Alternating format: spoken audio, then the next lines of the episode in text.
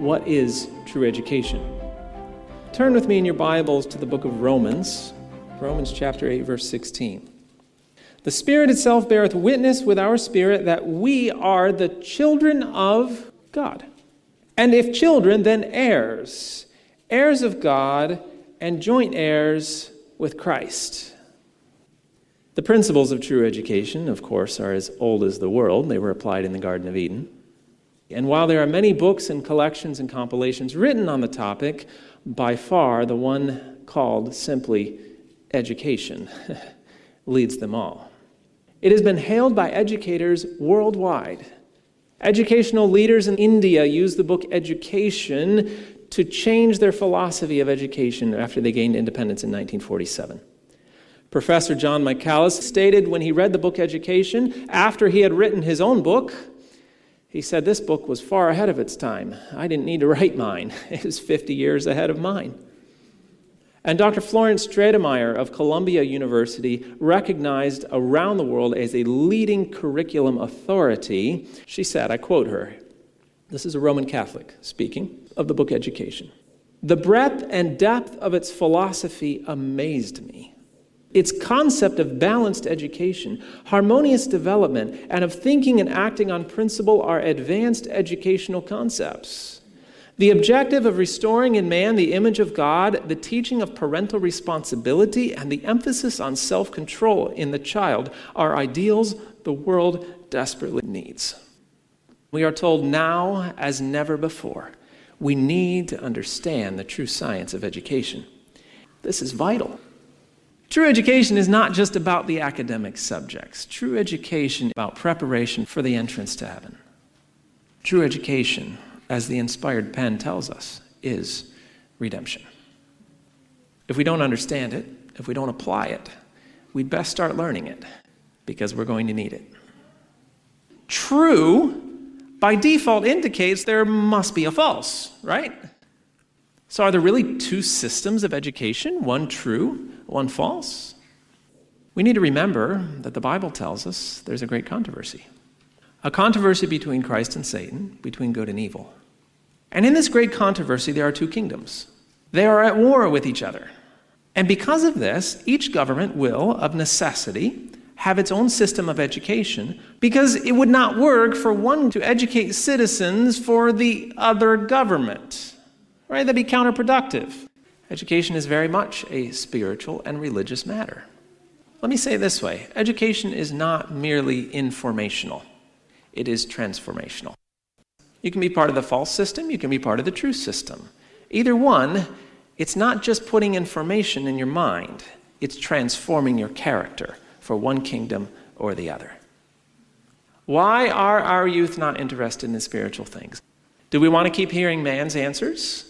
Or would we like to hear an answer from God? The reason why the youth of the present age are not more religiously inclined is their education is defective. Perhaps they're part of the wrong system. Perhaps they're being transformed for the wrong kingdom and the wrong government. So, what is true education? First of all, true education and redemption are synonymous. It is to restore the image of God in the soul. Secondly, true education is the harmonious development of the physical, the mental, and the spiritual powers. And thirdly, true education is preparation for service here and throughout eternity. The Garden of Eden was the starting point for mankind. And God designed us to go upward, to grow, to be more like Him, but we went the other direction.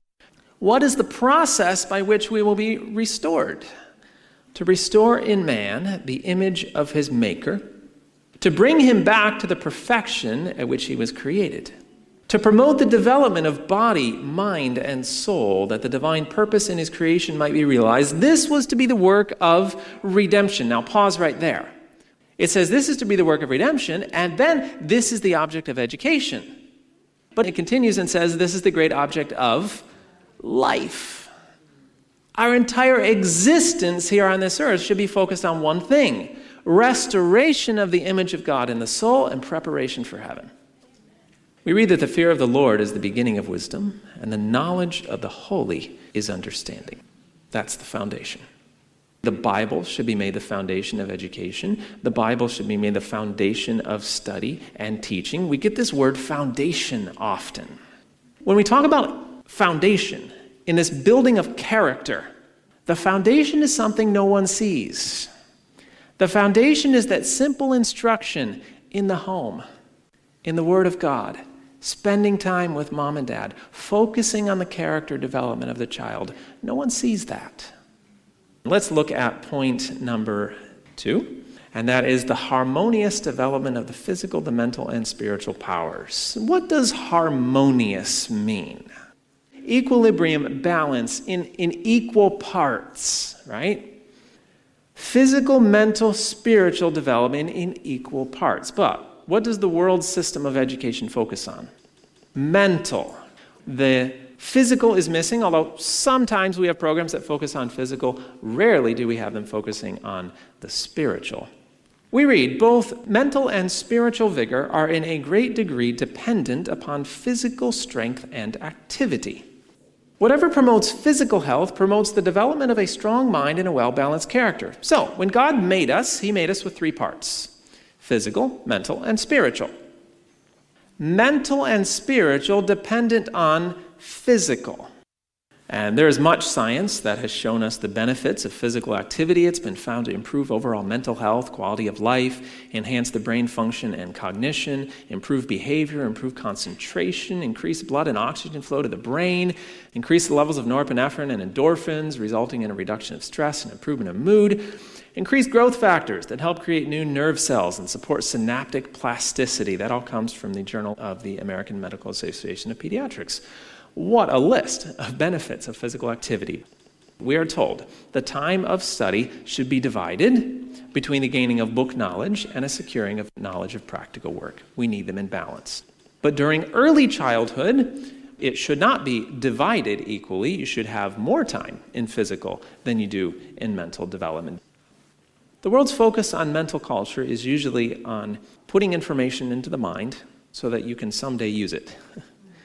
And it's about acquiring a degree so that you can be respected. It's often very self centered. It's about what I have accomplished, what I can do, what degrees I have acquired, what kind of job I can get, and how much money I can make. Very little focus on how I could benefit someone else. God's plan of education is different for the purpose of doing others good. That's our reason for any of the learning that we engage in. And it is interesting to contrast this with a false system of education. This is explained in the amazing book, Studies in Christian Education, E.A. Sutherland. He contrasts the true and the false systems of education. And he here describes a, a characteristic of the Jesuit schools. The following methods of teaching are characteristic of the Jesuit schools. The memory was cultivated as a means of keeping down or suppressing free activity of thought and clearness of judgment. It sought showy results with which to dazzle the world. A well rounded development was nothing. The Jesuits did not aim at developing all the faculties of their pupils. When a student could make a brilliant display from the resources of a well stored memory, he had reached the highest points to which the Jesuits sought to lead him originality and independence of mind, love of truth for its own sake, the power of reflecting and forming correct judgments were not merely neglected, they were suppressed in the Jesuit system. Doesn't that sound like modern education? Year after year, we give all the students the information. Here it is, here it is. Somebody's already thought it up, for somebody's already designed it for you. It's all written down in the textbook, just remember it. It's not well, we're told, to crowd the mind with studies that require intense application but that are not brought into use into practical life. Such an education will be a loss to the student. It is not enough even to have knowledge, we must have the ability to use the knowledge aright. It is the use they make of knowledge that determines the value of their education. We're told true education prepares the student for the joy of service in this world and for the higher joy of wider service in the world to come. We are called to the service of God and our fellow men, and to fit us for this service should be the object of our education. It's necessary to their complete education that students be given time to do missionary work, time to become acquainted with the spiritual needs of the families and the community around them. So we don't need to go to India and Africa. In the book Education, we read, It is acquaintance that awakens sympathy. And sympathy is the spring of an effective ministry. It's as simple as that. If we put our children in connection with and make them acquainted with the needs, it is the natural desire of the converted heart to help. Even the unconverted heart wants to help often, right? But if we're, they're in the home, uh, surrounded with the love of Jesus, and we're working to put that in their hearts, then you know it's going to be natural that they want to help others. Now, I do want to clarify this is, needs to be age appropriate. They can learn service within the home also. It doesn't need to be outside the home only, as they learn unselfishness in the home. But this is a way in which we can encourage them and train them in missionary effort. And then it doesn't stop there. From our colleges and training schools, missionaries are to be sent forth to distant lands. While at school, let the students improve every opportunity to prepare for this work. I hope we've seen a little more this evening of just how important true education is.